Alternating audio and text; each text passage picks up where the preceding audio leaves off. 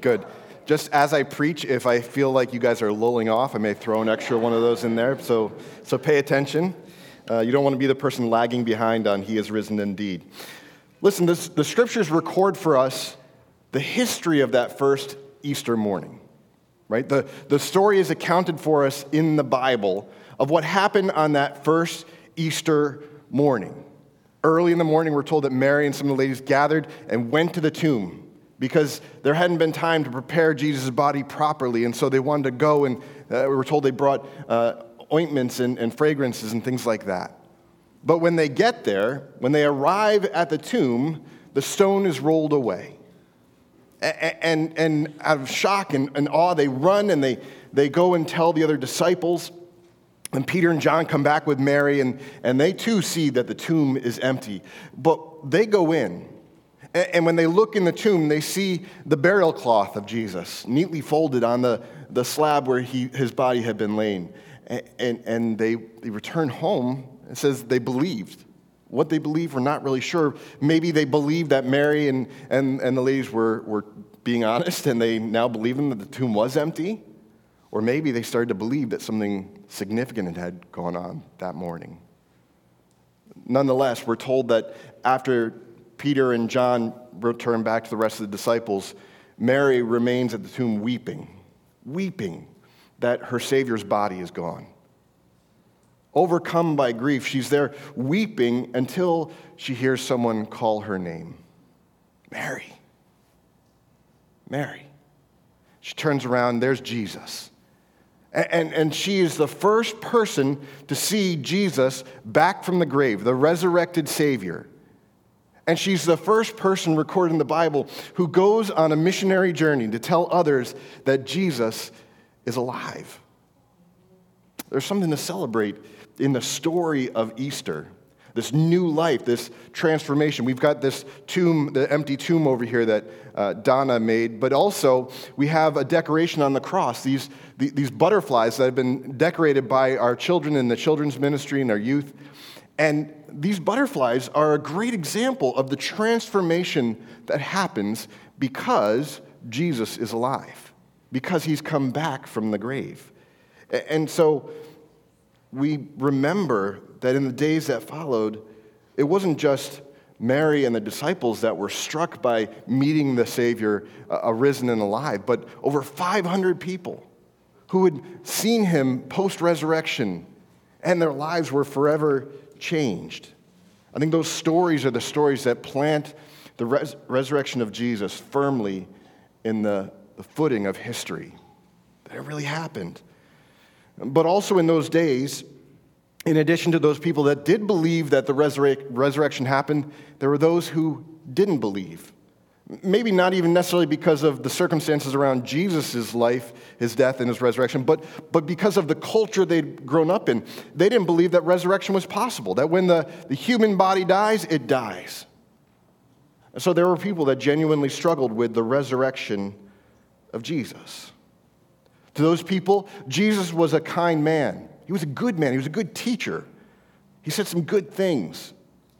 But here's the thing without believing in the resurrection, without believing that Jesus came back from the grave, they weren't really followers of Jesus. I think that there's probably a lot of us that, that have kind of grown up in the church, or we've been around the church, or the church has been a part of our world, and we like some of the things about Christianity. And that's great. But the question that's before us today is what do you believe happened that first Easter morning? Do you believe that Jesus rose from the grave? See, without believing the resurrection, people weren't really following Jesus. They believed some of the things he had to say, but, but the resurrection was kind of like the limit, the ceiling in their belief. They weren't going any higher or further with Jesus. They weren't going to journey along with him beyond the grave because they didn't think that Jesus' story extended beyond the grave. So consider this. Think about this. If Jesus had never defeated death and come back to life, then, then what is Christianity? Christianity is ultimately a, a meaningless exercise in morality. It's just saying, hey, I, I like the way morality plays out in that religion, in that worldview. It's not actually saying I embrace all that Christianity is. The resurrection is foundational to the Christian faith. So thanks be to God, Jesus has risen. He is risen. Ah, nice, good. I'm going to put that out there early, pepper it in. Good job. Church, this morning we're going to be in 1 Corinthians chapter 15, which isn't necessarily a, a, traditional gospel narrative around the resurrection of Christ, but absolutely has everything to do with the resurrection of Jesus. So if you have your Bibles, go ahead and open up to 1 Corinthians chapter 15. I'm going to read the passage for us. It's in the middle of the chapter. It'll be on the screen. You're welcome. If you uh, use your Bible on your phone, you can pull that out and use it there. Uh, if you want, there's, there should be Bibles in the seat in front of you. You could grab one of those Bibles or if you brought your own, you can follow along as I read for us from 1 Corinthians chapter 15, verses 20 to 28. Paul writes this But in fact, Christ has been raised from the dead, the first fruits of those who have fallen asleep. For as by a man came death, by a man has come also the resurrection of the dead.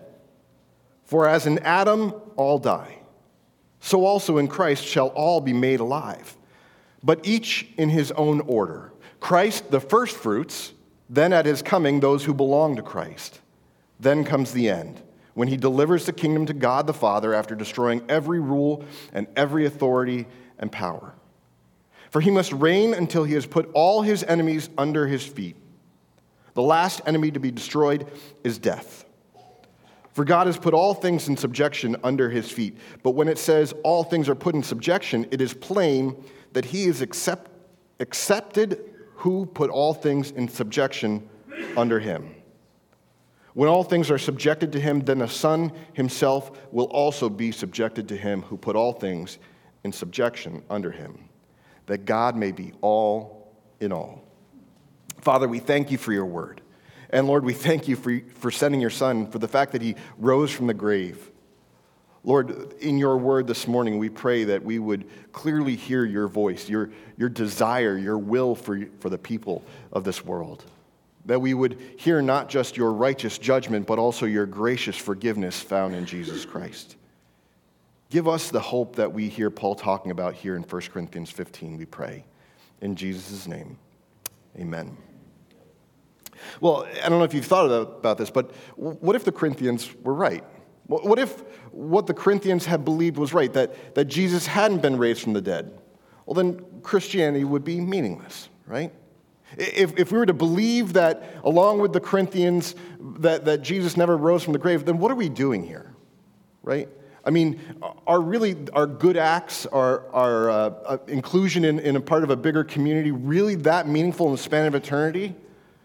No. The question is do we believe that Jesus' resurrection was true and real? And if it is, does it provide meaning to our lives? Paul says, but in fact, Christ has been raised from the dead. And so we don't have to worry about what will happen to us when we die someday, right? There's this truth that he's affirming that, that Christ has risen from the grave, and that gives us hope in tomorrow. Church, this is important for us to understand this morning. Because just as Jesus' death has implications on our salvation, so his resurrection, his rising from the grave, has, has implications on our own death and resurrection. How many of you are familiar with, uh, with if then statements? Students, you, you probably are familiar with them from class, from math, right? If this, then that, right? Well, if, if you work overtime, then you'll be paid for it, right? You'll be paid time and a half. That's an example of an if then statement. Or how about this? If I don't preach too long, then your Easter dinner won't burn. if this, then you can assume that. If Christ was raised from the dead, then we too will be raised from the dead. As simple as that, church. If Christ had been raised from the dead, then we too will be raised to life with him. Jesus' resurrection is the foundation of Christianity. It's, it's the reason we can be confident in our own future, in what lies ahead for us. Paul talks about it as being the first fruits of those who have fallen asleep. Now, rest assured, he's not talking about some holy nap here. Paul is using a metaphor to make it clear that our future resurrection is a sure thing. It's, a, it's an absolute. There's no doubt, no question that if Jesus was raised from the dead, so too will all those who belong to him. See, the first fruits of the harvest were a guarantee of the coming harvest. It was kind of like a guarantee of what was to come. These first fruits are, are brought in, they were brought in and, and presented before the people as a symbol of the rest of the harvest that was ready to come during the harvest festival. The harvest arrival was imminent. You know that, that idea? It's coming. There's no question, it's just a matter of time. They're, they weren't being given a, a, promise to pay. It's not like an IOU where you have this debt that you owe and someday it'll be paid. There's this confidence that in recognizing Jesus as the first fruits of the harvest, the harvest is about to come. Right? This new life, this resurrection is about to come in seeing Jesus come back from the grave. There should be no doubt in the mind of the people when the first fruits are presented that the harvest is going to be coming soon. My uh, first job growing up was at an apple orchard. We, we grew up in upstate New York, and uh, our neighborhood was right next to an apple orchard. And so I would go and uh, my first job, I think at 14, 15 maybe, I worked at an apple orchard. And, you know, there are different jobs you do. You start by sweeping and, and stocking, then you, you, they send you out in the field. You learn how to rake out from underneath trees the debris. Eventually, you get to a point where you can sort apples, right? Well, my first job at the orchard, after I'd kind of gotten through the sweeping and the raking out from underneath the tree, was to help sort the apples after they'd been cleaned. And we knew that when the golden, delicious apples arrived, we knew that the rest of the harvest was coming. Why? Because, at least for our orchard, the golden apples were the first fruits that were ready in the harvest. So when, when we were there in the shop and we saw the, the first container of golden, delicious apples come in, we knew it was time. We knew what was coming. We knew that the rest of the apples for the season were going to be following shortly. See, Jesus, as the first fruits of the harvest, should tell us something about what's next. There's not this, uh, we, we don't need to live with this indefinite uh, hope in the future that someday it will come, someday it will happen. It's imminent. Jesus will return, and when he does, he will raise up all those who have fallen asleep in the Lord. Our resurrection is a sure thing. Why? Not because of anything we've done or who we are, but because Jesus rose from the grave. His resurrection is key for us to understand, it's the foundation of our faith. But not only does the first fruits indicate the, the coming, the imminent coming of the harvest, it also tells us something about the quality of the harvest. Right? Uh, the fact that Jesus rose from the grave doesn't just tell us that the rest of the harvest is coming, but also says something about the quality of the harvest that will be coming with Jesus, the first fruits. Paul goes on in 1 Corinthians chapter 15, verse 21. He says, For as by a man came death, by a man has come also the resurrection of the dead. For as in Adam all die, so also in Christ shall all be made alive. Here's the thing, church. We have to understand there are, there's one of two harvests that we're a part of in this world. We're either a part of the harvest of Adam or of the harvest of Christ. And what we believe about the resurrection of Jesus determines which harvest we're a part of. See, as Paul uh, writes here in 1 Corinthians, and, and, and actually as we can read about in the book of Genesis, by Adam came death. Right? Uh, you remember the story in the garden where Adam eats the fruit of the knowledge of, uh, of the tree of the knowledge of good and evil and sins against God. He's turned his back on God. And through that, that disobedience, sin enters the world, death enters the world. And, and so Paul says, you know, as through, as, sorry, by Adam came death, and as part of that comes death to all of us. I mentioned I, I worked in an apple orchard growing up, and one of the things as we clean the apples, we have to sort them, right? We sort them by size, we sort them by uh, their quality, you know, if they're good, if they've got puncture wounds, or if, they're, uh, if there's any rot on them. Well, we, we had to make sure we remove those apples, the ones that have rot. you know, even a little spot, even a little, even a tiny little dot. Why does that matter? It's just a little spot of, of rot. Why would that matter? Well, first of all, because you don't want to sell rotten fruit to customers. But more importantly, that rot spreads. For that apple to remain in the bushel, to, for it to remain with the other apples, it, it will spread the rotten fruit to other apples, like, like cavities, right? That they can quickly ruin a whole batch of apples. They can quickly ruin your other teeth if you allow it to spread. The harvest that follows Adam has become rotten in and along with Adam. Paul says in Romans chapter 5 verse 12, "Therefore, just as sin came into the world through one man and death through sin, so death spread to all men because all sinned." See, we're, we're in this bin of apples. We've got Adam as that first fruit. He came in from the field, but guess what? He had some rot in him. And so, as we all join the bin with Adam, guess what? That rot spreads to you and I. And it spreads quickly. And, and, and, and yet, that's not the only harvest there is.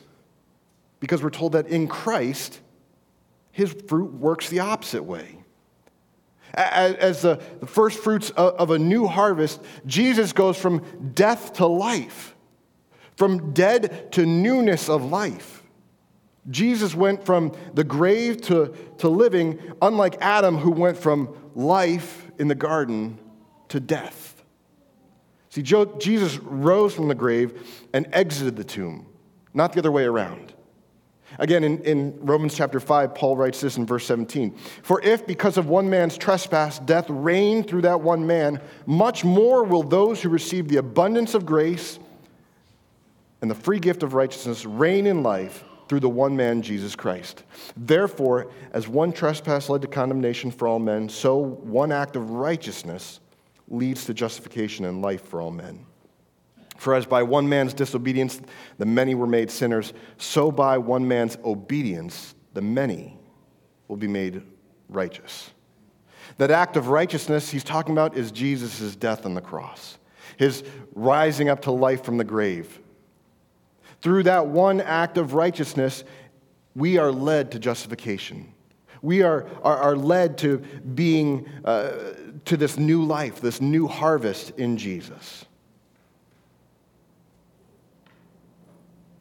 Through Jesus' act of righteousness, the Father has a plan, a plan to raise up a new harvest in His likeness and in the quality of His Son as the first fruit.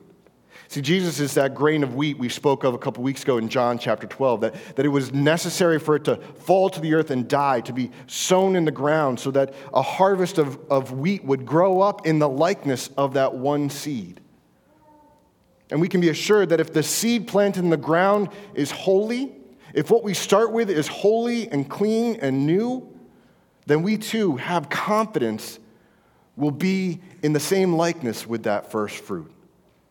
See, the seed that the harvest is sown in matters.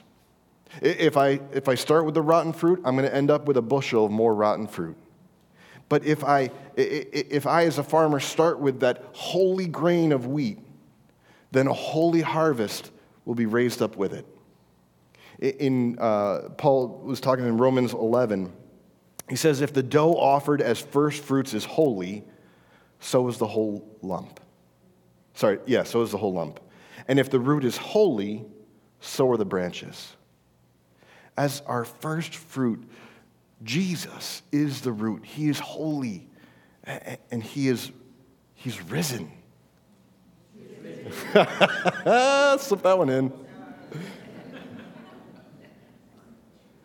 See, we can be confident that as we put our hopes and our faith in Jesus, eh, the, the one who is the first fruit of, of our harvest, we too will be raised in this new life, in this new likeness, based on nothing other than our faith in Him, based in Him. He is our first fruit, the first fruit of the harvest. Take, take a look at verses 23 to 26 in our passage of 1 Corinthians. Paul writes, But each in his own order, Christ the firstfruits, then at his coming, those who belong to Christ. Then comes the end, when he delivers the kingdom to God the Father after destroying every rule and every authority and power. For he must reign until he has put all enemies under his feet. The last enemy to be destroyed is death. You know, there's something going on here in this passage that I think would have been particularly meaningful to the audience that Paul's writing to. As I mentioned, the Corinthian culture was, was uh, an outpost of the Roman, or it was a Roman colony, so it was an outpost of, of the kind of world of Rome. And so um, they, they lived under the rule of, of Rome, right? And so Paul's original audience would have kind of interpreted what Paul was saying in light of the world that they were in. In particular, when he says that, that they would each in his own order be raised to life. Paul's not talking about first, second, third. Well, not necessarily like first, second, third, but he's talking about groupings, right? In the Corinthian culture, there were the, the social elites, those who owned land, those who, who had resources, those, those who had much. Then there were those on the other end that had little or none. They were those who were uh, disabled, beggars. They were, they were without land. They were without uh, family. They were, they were alone right? And, and the culture there in Corinth would actually uh, segregate based on these groupings, a different group, right?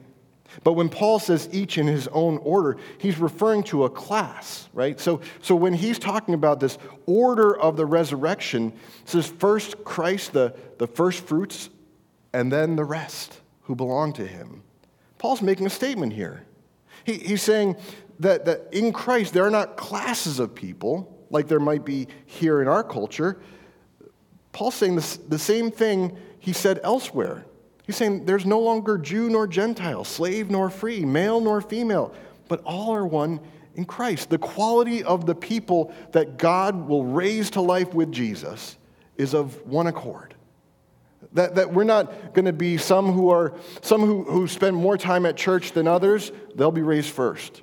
Those who gave more to the church, they're going to be raised before them. And then those who kind of had really nothing to offer, they'll, they'll come, but they'll come last, right? That's not what Paul's saying here. That's not what we should expect in terms of the resurrection with Jesus. When Jesus returns, he's not looking to validate who's better than who. He's going to raise us all together as one, as one people. See, this, this would have been humbling words for those who felt like they deserved higher honor and glory, right? Jesus, I've done so much for you. How can you raise me to life with, uh, with, with that person over there who did nothing, right? But that's exactly what is so beautiful about the resurrection. God's grace and mercy is to raise us to life. It's not to, to, to segregate us based on our holiness or lack thereof. His desire is to raise us as one. At his coming, Jesus will raise up all of those who belong to him. That's the order that Paul is giving us here in 1 Corinthians. He doesn't say uh, you know, when or, or how, he just says first Jesus, then the rest of us who belong to him. I think this can be hard to accept in a world that, that determines value based on uh, our ability or our net worth or uh, what we've accomplished in the past. I know that many of us struggle to, to see ourselves as God sees us. I do at times. To, to see myself as God sees me. Not, not just as I think God sees me, but as the scriptures tell me that God sees me. I know that many of us are like the, the Pharisee in the temple, right? Who, who's praying, asking for God's forgiveness, but also thanking God that, that he's not as bad as that guy, that, that tax collector, that, that evil scum over there. At least he's better than him, right? Uh, see, uh, many of us, we wrestle with this idea of repenting from our sin, but at the same time, we kind of justify ourselves a little bit because we can find someone else in this world who's worse off than us, right? But come on, God, you got to love me a little bit. I mean, I'm not as bad as that person, right? See, the fact remains that Christ has been raised from his dead. And at his coming, so will all those who belong to him regardless of ability or disability, regardless of your, your resume or your, your CV, however you want to refer to it, regardless of your net worth or, or regardless of your debt, regardless of your success or your failure in life, we will be raised up as one in the resurrection with Jesus. Why? Because Jesus went first as our first fruit. And so we have the confidence that in raising up Jesus to life, he will raise us up as well at his coming.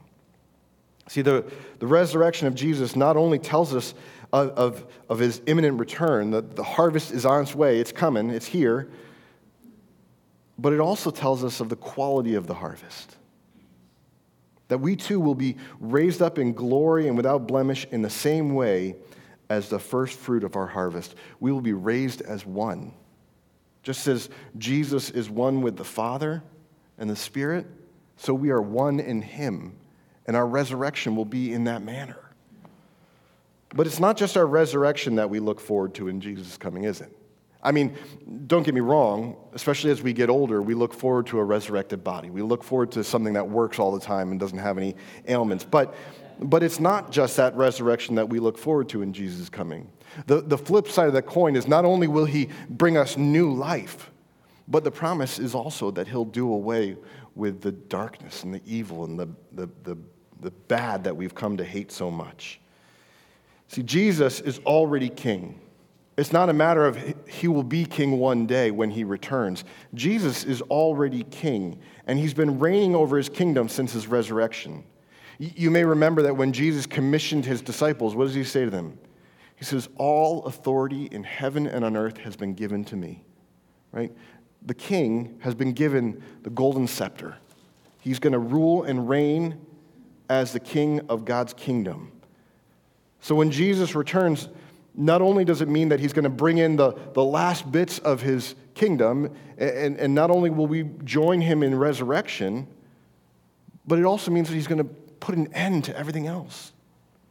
In particular, the end of every corrupted and perverted rule or power or authority that was unleashed through Adam's reign. Right? We, we talked about how uh, through one man came death. Through Adam came death into this world. And it didn't just affect people, it affected everything about the culture of this world. It did affect those institutions that make up this world. Why? Because the people that were behind the institutions, the things that run them, they too have been corrupted by sin and evil in our, our hearts. I say they, but us, me. See, no longer will there be left any rule or authority that would, that would contradict God's own rule and authority, his own reign his own holiness, his own righteousness and justice. I'm pretty confident that we've all witnessed leaders, people in this world that are examples of people that abuse authority, people that abuse the, the, the rule and the responsibility they've been entrusted. I think we've all witnessed that. But we've also all put our hope in those same leaders. We, we've also, maybe in our own hopelessness, said, well, maybe they can fix it, right? We think well, maybe if we uh, elect a new leader, or, or, or maybe if we change how this institution runs, or, or whatever, maybe that will change for the good. But, church, one thing we have to understand in Jesus' return is that he's not going to look at the institutions of this world and say, well, they were okay, they weren't bad, so we'll let them slide. He's going to do away with every rule and authority that is of not of the Father. Every rule and authority has been corrupted by evil, and, and every rule and authority that is not of Jesus, that is not of God, will be done away with. And so we've got to ask the question have I put my hope in, in, the people of this world and the institutions of this world? Now, mind you, there's a difference between uh, trusting God can work in that person's life to accomplish good and, and having hope in that person changing this world for the good right? We trust God can work through people and in institutions, but our hope remains in God, not in the institution itself or the person itself.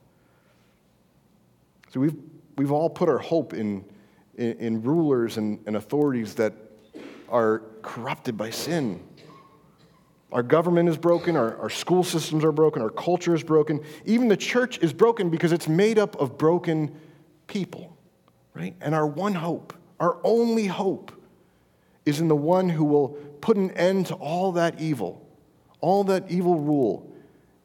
And for those who belong to Christ will be raised in this newness of life where there will be no more sickness, no more sadness, no more, no, no more people driven by a hunger for power and, and rule, a selfishness, a pride.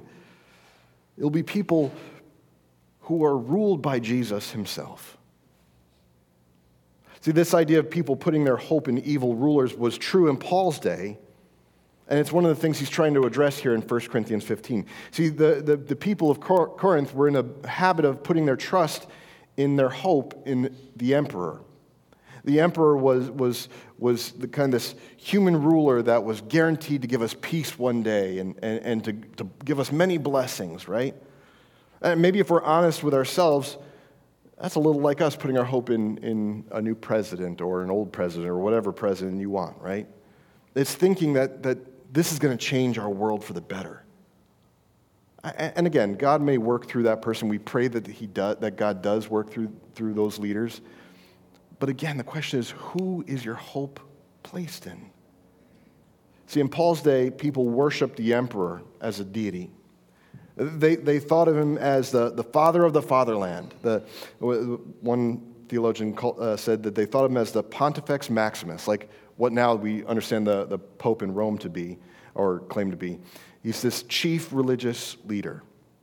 We put all their hope in this human leader, this human emperor, this, this human institution to get the job done, to provide peace, to make sure that, that the land prospers. But at the end of the day, it's just a human leader, it's just a human person, a human being. And so, what Paul wants his audience to know is that, that even this emperor will one day be held in subjection under God. That when Jesus returns, all human authority will, bring, will be brought under subjection to God, where God will put all life in order. Even this emperor that they've been looking to and trusting in. 1 Corinthians chapter 15, verse 28, we read this When all things are subjected to him, then the Son of Man himself will also be subjected to him, who put all things in subjection under him, that God may be all in all. There's this idea that God is bringing all the enemies, all of his enemies, under the subjection of Jesus Christ.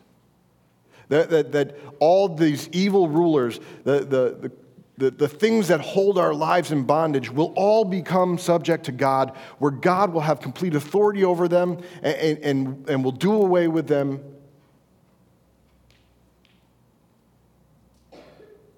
And so we understand that all things will be put in subjection under God.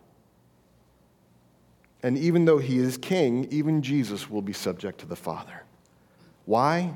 So that God would be all in all, our everything. There would be nothing else that we would find any comfort or hope in but God alone. Church, is God your all in all? Is your hope solely in Jesus, who's the first fruit of this new harvest, the new harvest of life? Or, like the Corinthians, have we put our hope in human institutions, in, in, in human leaders to fix our broken world and make a lasting peace? What do we count on for our hope and our peace? See, I think our hope is in the one who rose from the grave as a promise of things to come. In fact, Christ has risen. Amen. Thank you, Scott. Church, listen one more time to Paul's words. Let them sink in. But in fact, Christ has been raised from the dead, the first fruits of those who have fallen asleep. For as in Adam all die, so in Christ all will be made alive. See, we have hope in our future because of today. And not just that we'll be raised to life with Christ again, but every rule and authority and power of this world will be destroyed, will be done away with. There will be no more hatred, no more, no, no more uh, power struggles, no more selfishness, no more pride that, that, that, that crushes families and destroys cultures. Every rule and authority and power of this world will be destroyed and held under subjection to God.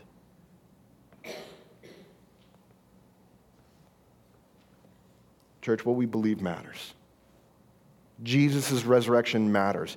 In fact, Christ has been raised from the dead, so also those who are in Christ will, will also be raised and made alive with him when he returns. So I think Jesus' resurrection is not just hope for uh, one day, but he's proof of our imminent resurrection with him when he returns. So praise God, he is risen. Let me pray. Heavenly Father, we thank you that, that you have not only sent your Son to, to pay a price that we could not pay, but your Son also defeated the grave and defeated death. And Lord, we thank you that we don't have to think of ourselves as rotten fruit, but we can think of ourselves of being fruit that are, that are growing in the likeness of the first fruit, Jesus Christ. And so, Lord, we have a, a, firm confidence that when you return, when Jesus returns, we too will be raised to life with him. And at that time, your, your, your peaceful rule will cover the land. Every evil rule and power and authority will be destroyed. And Lord, that gives us hope as well. Not because we have to figure it out or we have to be better leaders for it, but because you will bring all things in subjection so that you might be our all in all. Lord, be our all in all this morning, we pray, through Jesus Christ. Amen.